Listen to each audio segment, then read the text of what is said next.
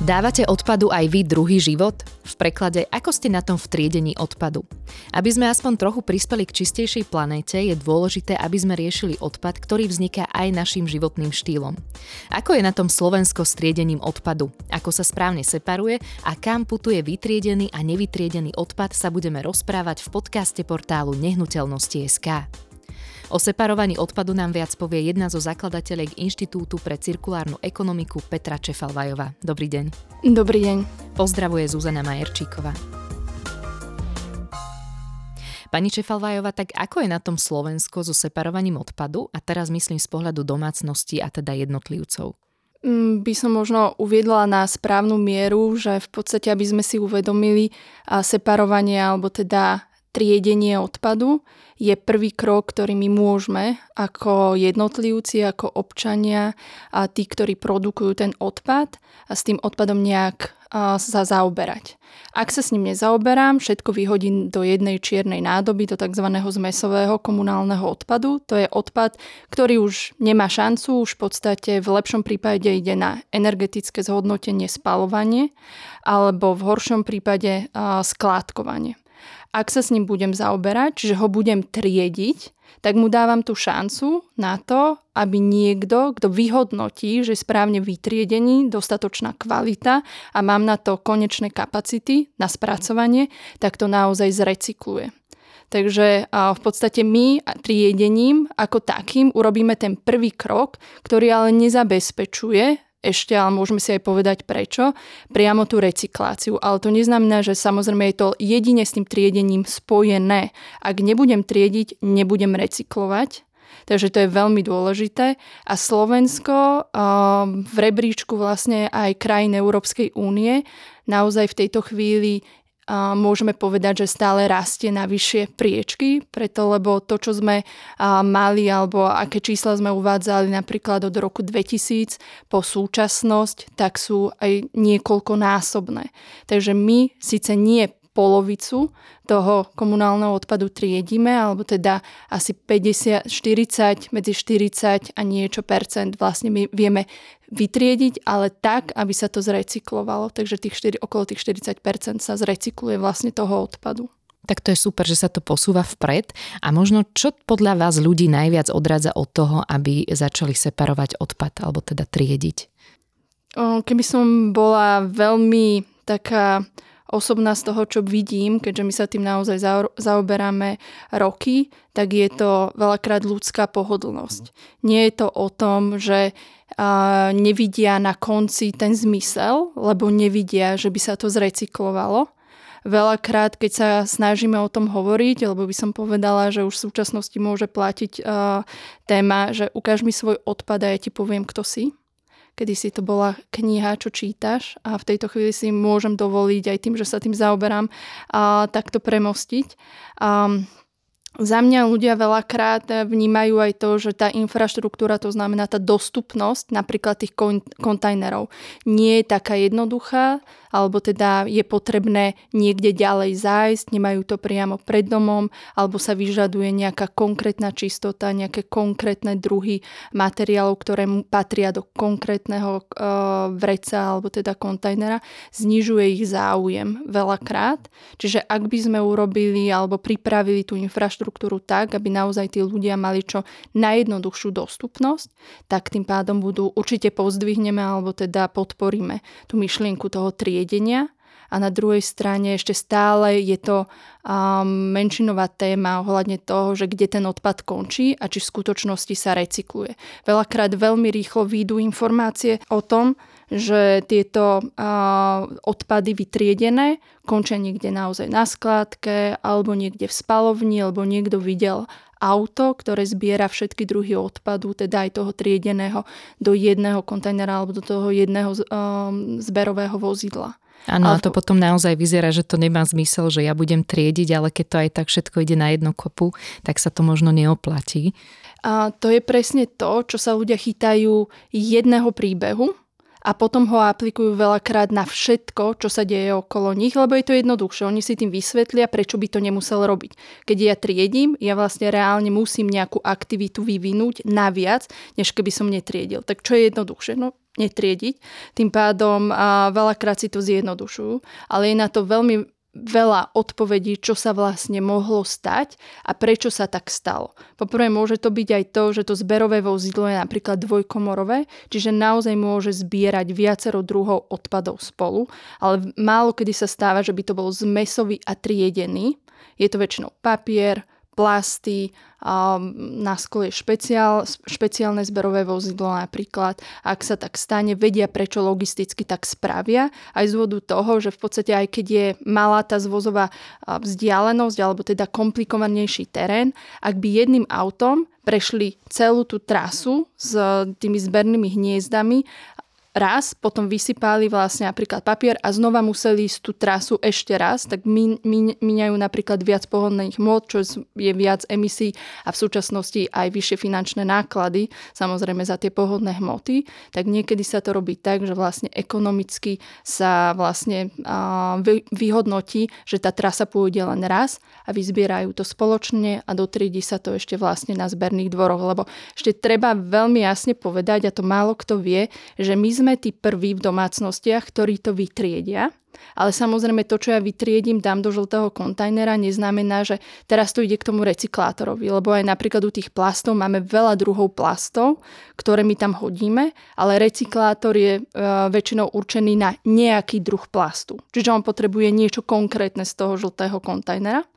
A tak preto na Slovensku vlastne existuje tá dotrieďovacia druhá fáza, kde ten žltý kontajner alebo ten obsah toho kontajnera ide ešte na dotriedenie. Buď máme manuálne alebo uh, automatické, optické triediace linky, čo je napríklad v Bratislave a tam sa dotrieďuje vlastne tento odpad, napríklad tie plasty na základe vlastne optického žiarenia alebo infračerveného žiarenia.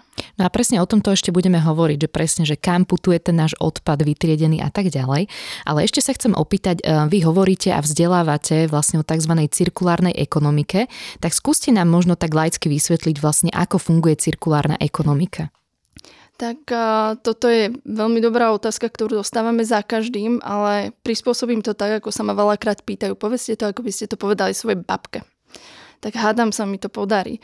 A cirkulárna ekonomika už zo svojho názvu hovorí, že sa uzatvára kruh že nikde by nemal ako keby vzniknúť, ne, nemala by vzniknúť linearita, to znamená súčasný stav môžeme nazvať, že je lineárny. To, ako funguje súčasné hospodárstvo.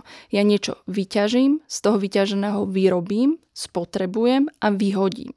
Čiže na jednej strane míňam svoje surovinové zdroje, na druhej strane mi vzniká odpad. V súčasnosti aj preto sme aj tu a hovoríme o tom odpade, keď cirkulárna ekonomika nie je len o odpade. Máme problém s odpadom, máme málo kapacít a v súčasnosti môžeme povedať, že tých 30% vieme zrecyklovať a potom sa pýtame, čo s tými 70% globálne v tých kapacitách.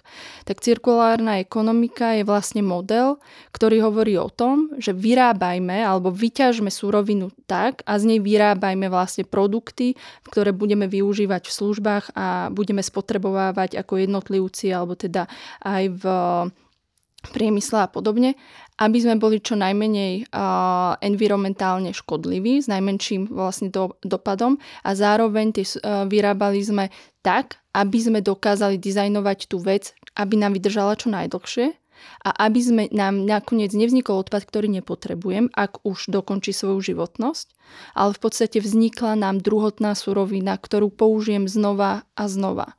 Čiže... A ako to dosiahneme, kebyže taký krátky uh, príklad by ste mohli dať? Um, Dosiahli by sme to na, hlavne dlhou životnosťou a to, čo už je vyrobené alebo vyťažené, vlastne nechať kolovať čo najdlhšie. V súčasnosti poviem len tak, že keby sme v tejto chvíli mobilný telefón napríklad prestal nám a, nejak fungovať z dôvodu a, napríklad, že tam nejaký kontakt nefunguje alebo podobne, prídeme a, k, do opravy tak nám veľakrát, a to určite aj poslucháči zažili, že vám povedia, že buď ten výmena toho kontaktu alebo tej súčiastky je príliš drahá, alebo sa to vôbec neoplatí, lebo tá súčiastka tu nie je, alebo sa to nevie dekonštruovať, alebo teda rozdeliť na tie jednotlivé súčiastky a vymeniť ju. Áno, Preto, to lebo technicky stáva. to nie, nejde, tak vám automaticky vymenia kus za kus. Že inak sa to neopláti, nebudeme vám to opravovať, ani sa to nedá opraviť, tu máte rovno nový telefón. To jednoznačne nie je cirkulárna ekonomika, lebo už mi skončil vlastne ten odpad a môžem ho ešte v kvázi nejak zrecyklovať. Ale keď ja recyklujem, nemôžem recyklovať do nekonečna. V podstate možno také sklo, ale nemôžeme mať všetko zo skla, ani všetko z kovu, lebo otvoríme aj tú elektronickú, ten telefón, a, tak vieme, že tam je, sú všetky druhy vlastne materiálov.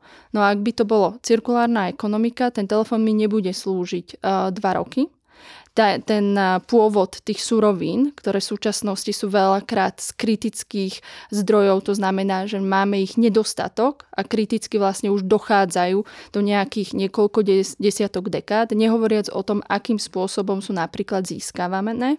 Na druhej strane veľmi krátka životnosť, väčšinou všetci vieme po dvoch, troch rokoch už nám začína vlastne nejakým spôsobom ten telefón alebo iné elektronické zariadenie mať problémy a, keď ho budeme chcieť dať do opravy, ten správny cirkulárny model, tak v podstate ten opravár alebo ten, kto by nám vlastne spravoval ten telefón, ho dokáže dekonštruovať na súčiastky. Na trhu ten, tú súčiastku nájde a vlastne len vymení tú problematickú časť, vám to vráti a vám bude slúžiť uh, ten, to zariadenie vlastne dlhšiu dobu. Ďakujem za toto vysvetlenie. No a poďme sa pani Čefalvajova teraz pozrieť uh, tak konkrétne na jednotlivé tie separované zložky a môžeme začať papierom. Čo máme hádzať teda do modrých nádob a čo už nie? Do modrých nádob, keďže sú určené na papier, určite všetky noviny, krábice, čiže kartóny, lepenky tam patria, čo si môžu ale ľudia míliť, určite nie drevo drevo jednoznačne patrí, keď má pô, rovnaký pôvod, patrí na zberný dvor. Nepatria tam časopisy a podobne, ktoré sú vlastne také lesklé a dokonca ich neviete roztrhnúť lebo tie obsahujú veľmi malý podiel skutočného papiera alebo tej celulózy a je to väčší podiel vlastne plastu takže s tým by recyklátor mal určite problém.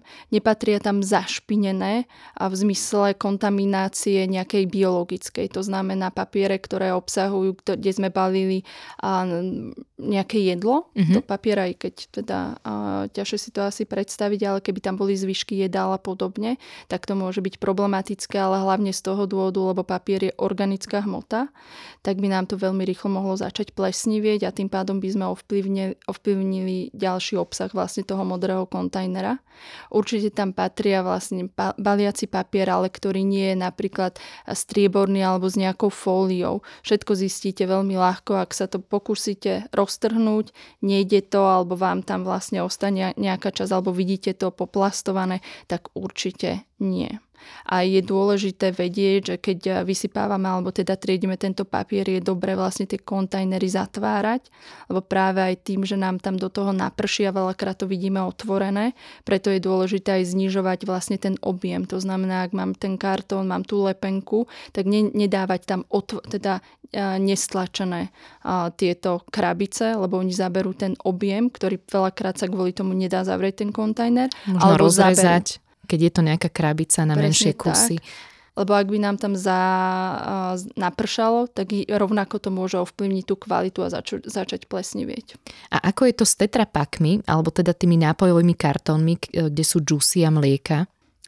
To je špecifický druh materiálu, ktorú i podľa aj legislatívy a, triedime do zvlášť kontajnera ktorý by mal mať oranžovú farbu, ale keďže tých, tohto materiálu nie je až tak veľa, tak nie všetky obce alebo mesta sa rozhodli zaradiť ešte tento farebný kontajner, takže sa rozhodli, veľakrát je to rozhodnutie o zbere spolu s plastami alebo prípadne hliníkom, preto lebo je to trojkombinácia toho materiálu, je tam papier, hliník a plast.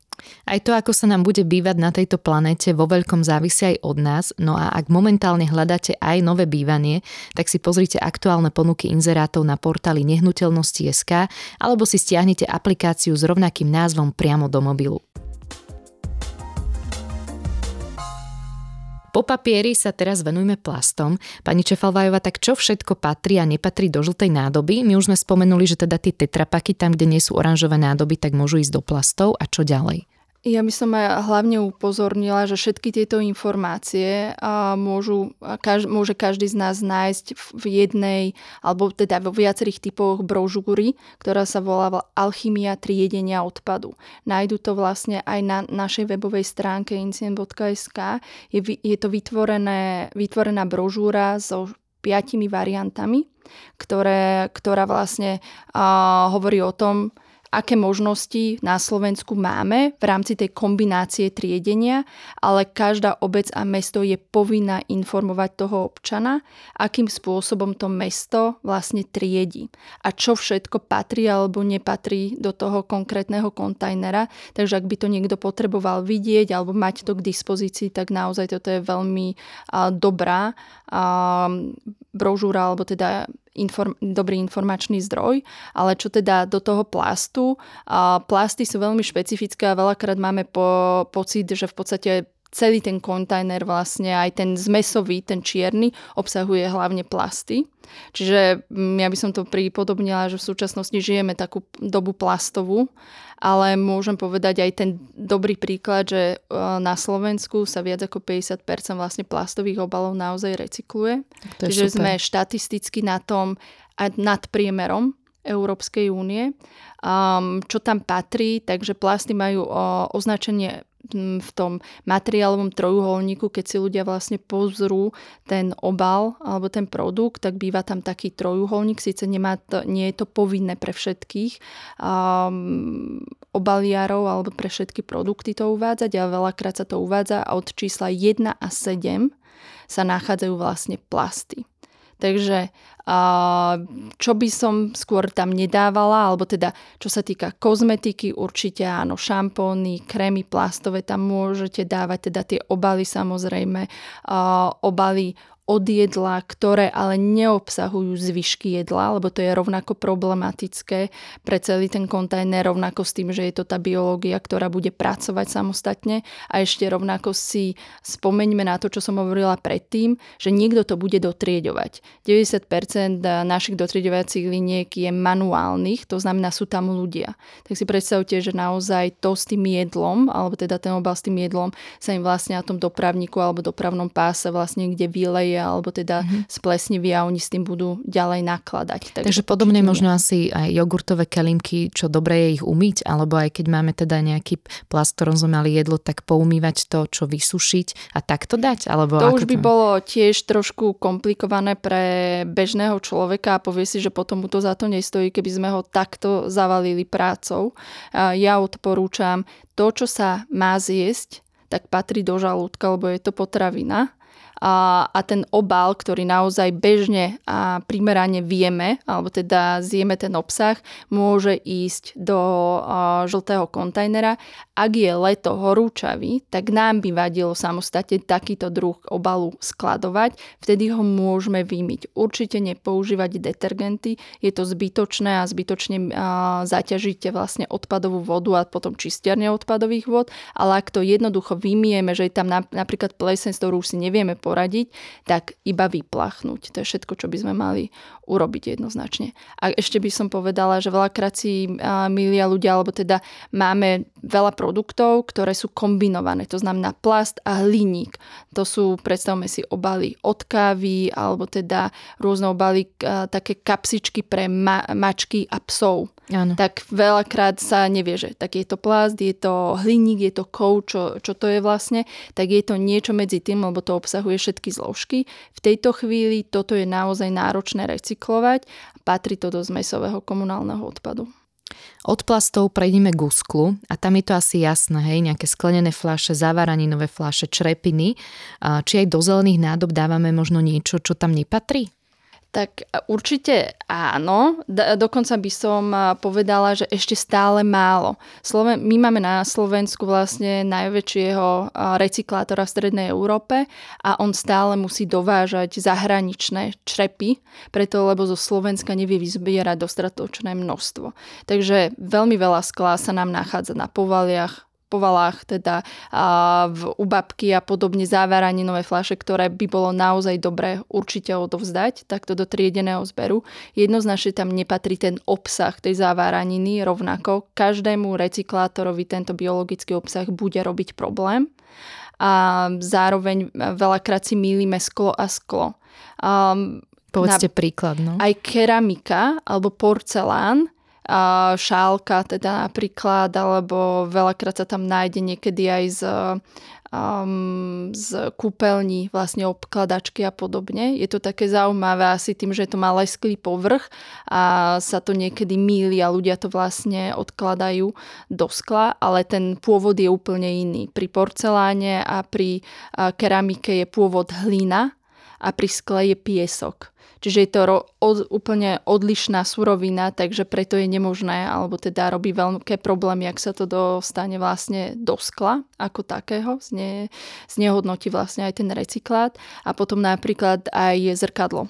Je to sklo, patrí to do skla, áno, je to sklo, ale tým, že nám dokáže urobiť taký silný odraz, a teda je použité na to, aby sme sa videli a nevideli cez neho, tak je to urobené preto, lebo obsahuje vlastne hliník, hliníkovú fóliu. Čiže znova je to kombinovaný materiál a jeho treba odovzdať na zberný dvor, lebo práve na zbernom dvore dokážu vlastne aj tá celá prevádzka alebo pracovníci to odovzdať takej spoločnosti, ktorá sa tomu priamo zaoberá. Takže keď to možno zhrniem, že jednou vetou, takže sklo také, cez ktoré je vidieť, že to patrí? Mm, pokračujem ďalej, aby Aha. som dala tie výnimky, tak napríklad autosklo. Tak cez neho je práve vidieť, ale keď si uh, bohužiaľ pripomeniete nejakú autonehodu, alebo teda keď vám kamienok uh, spadne alebo do okna, tak ono to pukne a pri väčších nehodách to vlastne urobí takú ako keby sieť, sieťku. Tak vám to popúka do tváre vlastne uh, pavučiny. Áno. A to je preto, lebo to drží vlastne plast Čiže znova je to kombinácia toho materiálu a nepatrí to do toho komunálneho skla, patrí to jednoznačne vlastne na zberný dvor. Takže nie každé sklo, ktoré vyzerá sklo, ale tabulové sklo, črepiny nie je veľké, veľkorozmerné, lebo to samozrejme zaberá rovnako to miest, ten priestor a podobne. A veľké tabulové sklo do zberného dvora, ale črepiny môžete vlastne odovzdať do toho triedeného zberu. Takže naozaj ono to nie je také jednoduché, ako to možno na prvý pohľad vyzerá, ale oplatí sa do toho investovať svoj čas. Prejdeme teraz ďalej. Dôležité je aj bioodpad, teda hnedá nádoba, tak tá je určená najmä pre záhradu. Alebo milím sa, čo tam ešte môžeme dávať? Tak uh, nechcem povedať priamo, že milite sa. Skôr by som povedala, že máme viacero druhov možností, ako zbierať. Buď máte určené na kuchynský, biologický rozložiteľný odpad, alebo záhradný. To sú dve rozdielne veci, i keď môže to byť tá istá farba nádoby a treba zistiť, či vaša obec alebo mesto zbiera buď ten kuchynský, alebo buď len záhradný, alebo teda môže byť nejaká kombinácia, ak sa tak rozhodne a má na to tie možnosti. Takže ten kuchynský biologický už len z toho názvu nám naznačuje, že vlastne môže ísť aj o jedlo, alebo teda, ale zase hovorím, musí ísť o jedlo, ktoré sme nestihli zjesť. Nie je to priamo určené, že teraz budeme vyhadzovať, čo vidíme, lebo veď na to máme nádobu, Určite sú to len tie nespracované zvyšky, môžu to byť vlastne aj varené jedlá, vlastne zvyšky z kuchyne, zvyšky zo spracovania vlastne tej potraviny alebo ovocia, zeleniny, tak a môže tam ísť zároveň, ak je tam možnosť, tak ísť aj biologicky rozložiteľné obaly, ktoré ale majú značku certifiko- certifikácie, že sú certifikované ako kompostovateľné v priemyselnom komposte. Určite tam nepatria uhynuté zvieratá, určite tam nepatria špaky, keďže na, veľakrát ľudia si majú pocit, veď keď to aj dýcham alebo vyfajčím, že je to vlastne niečo prírodzené. Tu upozorňujem, môžu mať vlastne tie filtre aj pôvod vlastne plastový, ale väčšinou je to acetylcelulózy, čo je chemicky spracovaná celulóza, ktorá sa nerozkladá. Čiže a do, dobrá a, a novinka alebo je správa, že na Slovensku máme aj recyklátora a, takýchto ohorkov, v Žiari nad Hronom. Takže aj tam sme sa posunuli v inováciách ako takých. A potom kde tie ohorky môžeme dávať? Ak teda niekto fajčí. Ak niekto fajčí, uh, nie je možné vlastne kdekoľvek, preto lebo tento recyklátor tým, že nie je ani veľký a v podstate myslím, že maximálne 2 roky funguje, tak si vytvára svoju sieť zberovú. Ale príklad uh, a Žiar nad Hronom má tú výhodu, že s ním spolupracuje a po celom meste vlastne vytvoril takýto zber vlastne ohorkov, kde ľudia práve keď do fajčia môžu vyhodiť a tento recyklátor si to pozbiera a spracuje. A na Slovensku je možné vlastne ohorky zbierať len z tých elektronických cigariet a priamo na mieste vlastne predaja, kde vlastne odovzdáte, a predtým vlastne vám odovzdajú taký sáčik, do ktorého vlastne vy zbierate tieto ohorky, potom to odovzdáte vlastne na tom mieste a oni zavolajú tomuto spracovateľovi, keď je dostatočné množstvo a on si to príde spracovať. Takže dúfam, že sa to rozbehne na celom Slovensku ale vo veľkých fabrikách, tak napríklad o toto veľký záujem majú, lebo teda kde si predstavíme, že najväčší podiel fajčerov bohužiaľ, tak to sú naozaj väčšie ako priemys- priemysly, kde veľa ľudí vlastne v nejakých halách pracuje, tam je to veľmi ako populárne, bohužiaľ, takže oni nadvezujú vlastne priamu spoluprácu s recyklátorom. Ešte máme červenú nádobu, ktorá je určená na kovy. Tu patrí čo všetko? Sem patria vlastne konzervy, čiže železné aj neželezné, magnetické aj nemagnetické, lebo niekto si predstaví pokovom, e, pod kovom len niečo, čo vlastne priťahuje ten magnet. Sú to presne tie konzervy, sú to viečka, a sú, môžete tam odovzdať vlastne aj časti šrobov alebo niečo podobné, keď ako nájdete, ale plechovky, ale treba si dať pozor, plechovky, ktoré nie sú zálohované, alebo teda všetko zálohované, čo sú teda PET flaše, hliníkové vlastne plechovky naozaj patria priamo do zberu práve tých zálohovaných fľaš. Takže v rámci toho aj tu platí, čím menej vlastne toho biologického znečistenia, čiže tie konzervy a podobne nehádzať plné, robí to problémy všade. Keď si predstavíte, oni to ešte dotriedujú, oni musia aj tí recyklátori samotní vlastne zbaviť nečistú od tie veci, a, a teda tie ich materiály a všetko biologické sa im nachádza potom vlastne v tej technológii ako takej. Ešte ma zaujíma, že čo sa deje s olejom, keď ho vylievame do kanalizácie a ako by sme mali triediť oleje?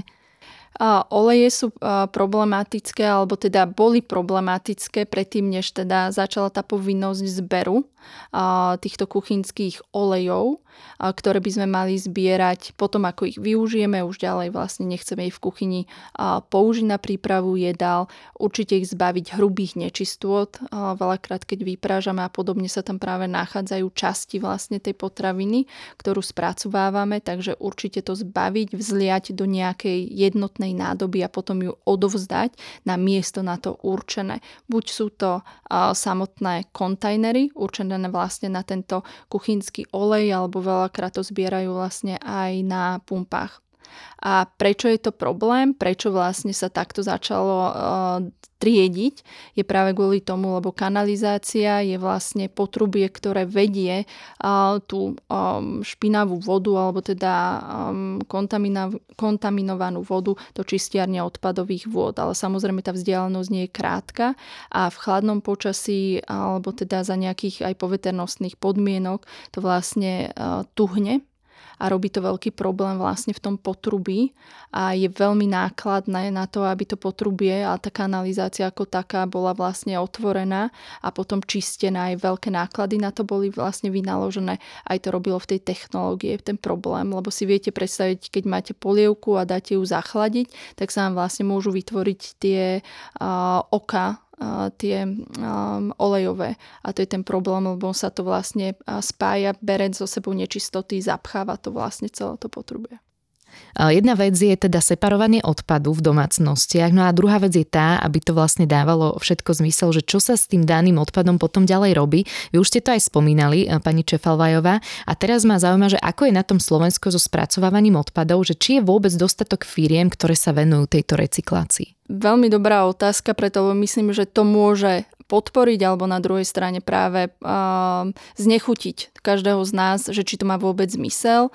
Tým, že sa venujeme uh, niekoľko rokov práve tejto téme, môžeme ubezpečiť, že tých kapacít na spracovanie rôznodruhového odpadu máme, ale treba si uvedomiť, že máme tu voľný trh a odpad alebo materiál uh, takto vyzbieraný je vlastne obchodovateľný. To znamená, kto dá lepšiu cenu, tak ten vlastne aj ten odpad získa. Čiže na Slovensku každým rokom vznikajú nové priemyselné kapacity na spracovanie. Je o to záujem a naozaj by som mohla hovoriť takú hodinu o rôznych spracovateľoch. A jednoznačne aj spracovateľia čakajú vlastne na nejakú podporu aj zo strany štátu, aj z dôvodu napríklad tej energetickej krízy a podobne, keďže hovoríme o technológiách, ktoré musia fungovať a na, svoju, na svoje fungovanie hlavne potrebujú energiu, lebo sú to veľké stroje, vlastne priemysel je to. A na druhej strane ešte potrebujeme nie len to, že sa to zrecykluje, lebo veľakrát máme pocit, že on sa to vlastne aj v tej recyklácie stratí, ale máme dobrý pocit, lebo sa to zrecyklovalo. Len treba si uvedomiť, kým ne, nebudeme vidieť tie produkty s tým recyklátom Áno. na poličkách vlastne tých obchodov, tak rovnako sa to niekde v systéme stratilo. Takže je potrebné nielen recyklovať, ale aj vyrábať z tejto druhotnej suroviny a mnoho ľudí si ani neuvedomuje, kde všade vlastne tento recyklát sa nachádza, preto lebo je to aj ekonomicky a veľakrát jednoduchšie alebo lacnejšie pre toho výrobcu nahradiť vlastne tú primárnu surovinu druhotnou, ale niekedy sa stáva, že aj tá druhotná surovina recyklát môže byť drahší ako tá primárna vyťažená. A to môže byť problém a preto vlastne aj štát musí reagovať a podporiť vlastne celý tento systém. Takže e, možno to opäť tak skratkovito zhrniem, neviem, či to vystihnem, že e, máme ešte veľa čo robiť, ale sme na dobrej ceste a už e, keď to porovnávame s minulými rokmi, tak sme sa celkom posunuli. Určite, keby sme nemali čo robiť, tak myslím, že by sme všetci aj povedali, že už to ani nemá zmysel, takže máme sa kde posúvať jednoznačne.